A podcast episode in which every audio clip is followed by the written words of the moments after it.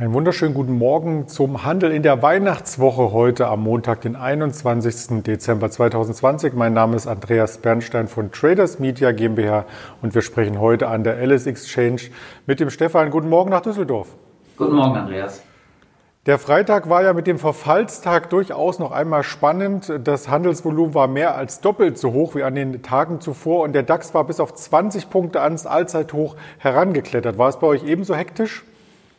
Ja, es war schon ein interessanter Handelstag. Ähm, alle haben halt so ein bisschen darauf gewartet, dass vielleicht das Allzeithoch fällt, was da schon ja, man nach so einem Jahr jetzt nicht unbedingt erwartet hätte. Genau wie du schon gesagt hast, wir waren 20 äh, Punkte unter dem Rekordhoch und ähm, ja, vor allen Dingen halt Impfstoffhoffnungen, ähm, dann Fortschritte bei den Verhandlungen ähm, über ein neues äh, Hilfspaket ähm, haben da ein bisschen Antrieb gegeben und man hat natürlich dann noch gehofft, dass am Wochenende vielleicht doch ein Brexit-Deal ähm, zustande kommt. Das waren so die Themen, die vor dem Wochenende den Markt dominierten. Und nach dem Wochenende heute am Montagmorgen sieht das Ganze schon ein bisschen anders aus beim Blick auf die vorbörslichen DAX-Kurse.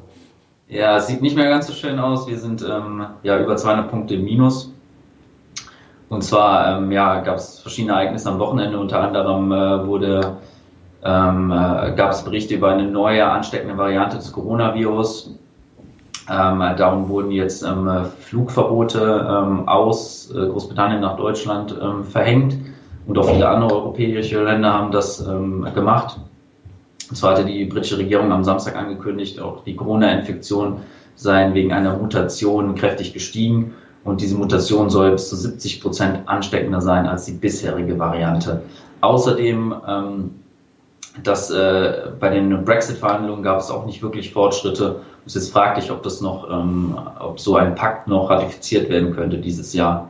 Vielleicht kann man aber auch eine, das irgendwie dann anders machen, wenn man sich noch einigt. Muss man jetzt sehen. Also da bleibt es auch weiter spannend in den nächsten Tagen. Äh, Positives gab es aus den USA und zwar ähm, ähm, das äh, Corona-Hilfspaket in Höhe von rund 900 Milliarden soll wohl ähm, verabschiedet werden.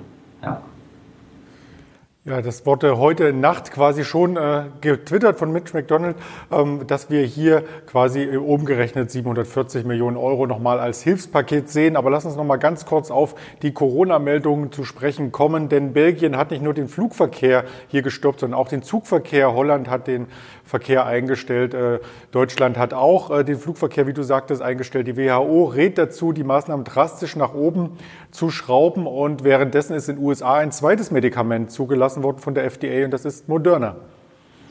Genau, ähm, Moderna hat ja auch einen Impfstoff auf mRNA-Basis entwickelt und äh, ja, der ist jetzt auch, war eigentlich schon mehr oder weniger erwartet, dass der wohl auch zugelassen wird. Und ähm, das passiert und äh, weitere Impfstoffe sind auch in der Pipeline. Ich meine, Novavax ist auch relativ weit. Ähm, CureVac dürfte dann auch ja, erstes, zweites Quartal hoffentlich kommen mit einem Impfstoff. Und ähm, ja, ganz viele andere ähm, Impfstoffe sind in Entwicklung. Wie sich allerdings jetzt diese Mutation dann auf den Impfstoff auswirkt, das äh, könnte vielleicht auch noch interessant sein. Das bleibt auf jeden Fall abzuwarten, aber wir wollten ein wenig Hoffnung hier mitgeben bei den äh, negativen vorbörslichen Notierungen im DAX, dass hier natürlich auch äh, die Pharmaindustrie entsprechend gewappnet ist und vielleicht auch schon bereit steht, das Ganze schnell einzudämmen, bevor es äh, stärker ausbricht. Ja, wo es auch etwas einzudämmen gilt, das ist bei dem Chipsektor in den USA. Da kam Intel am Freitagabend mit einer Meldung. Genau, Intel kam unter Druck, nachdem äh, Apple ähm, berichtet hat oder laut Insidern, ähm, da gab es äh, ähm, einen Bericht, dass äh, also nach, nach, Apple soll wohl auch ähm, Microsoft unabhängiger vom Chiphersteller Intel werden. Und zwar ähm, soll die Technologie des Chipdesigners ARM äh, benutzt werden, um halt äh, für ähm, Prozessoren, für Server Datenzentren zu entwickeln, laut Bloomberg. Ähm, außerdem arbeitet Microsoft wohl noch an einem Chip, der in einem seiner Surface Tablets ähm, verbaut werden könnte. Und äh, ja, dadurch sind natürlich schlechte Nachrichten für Intel. Dadurch kam die Aktie wohl auch deutlich unter Druck.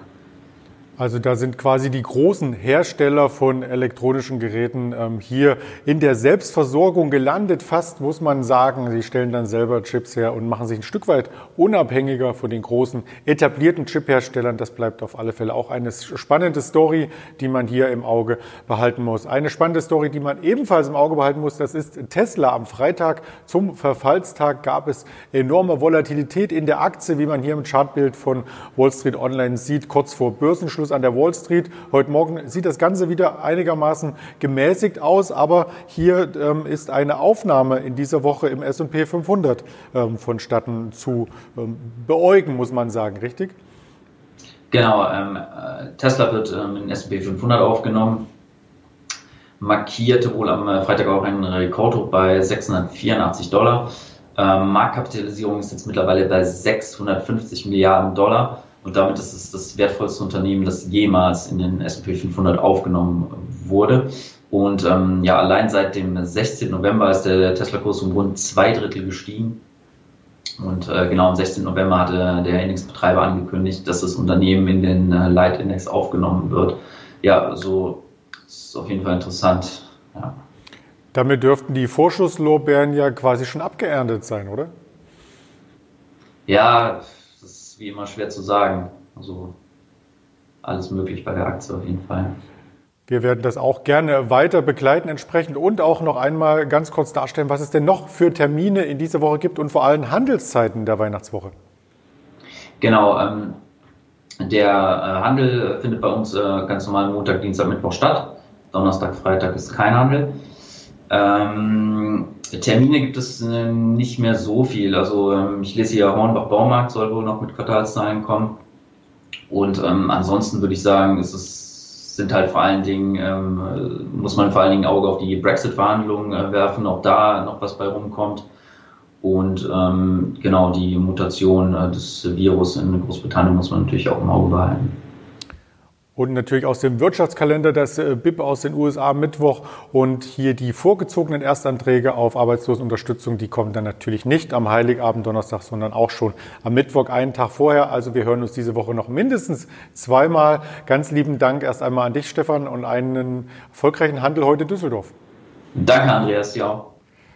Ja, wie gesagt, wir hören uns äh, morgen und übermorgen äh, noch einmal hier zum Morning-Gespräch hier mit der LS Exchange. Äh, wenn Sie das Format auf anderen Kanälen abonnieren möchten, dann kann ich Ihnen noch einmal Instagram, Twitter, YouTube, ähm, natürlich Facebook und die Hörvarianten Spotify, Deezer und Apple Podcast ans Herz legen. Bleiben Sie bis dahin gesund und leiten Sie das Weihnachtsfest besinnlich ein. Ihr Andreas Bernstein von Traders Media GmbH zusammen mit der LS Exchange.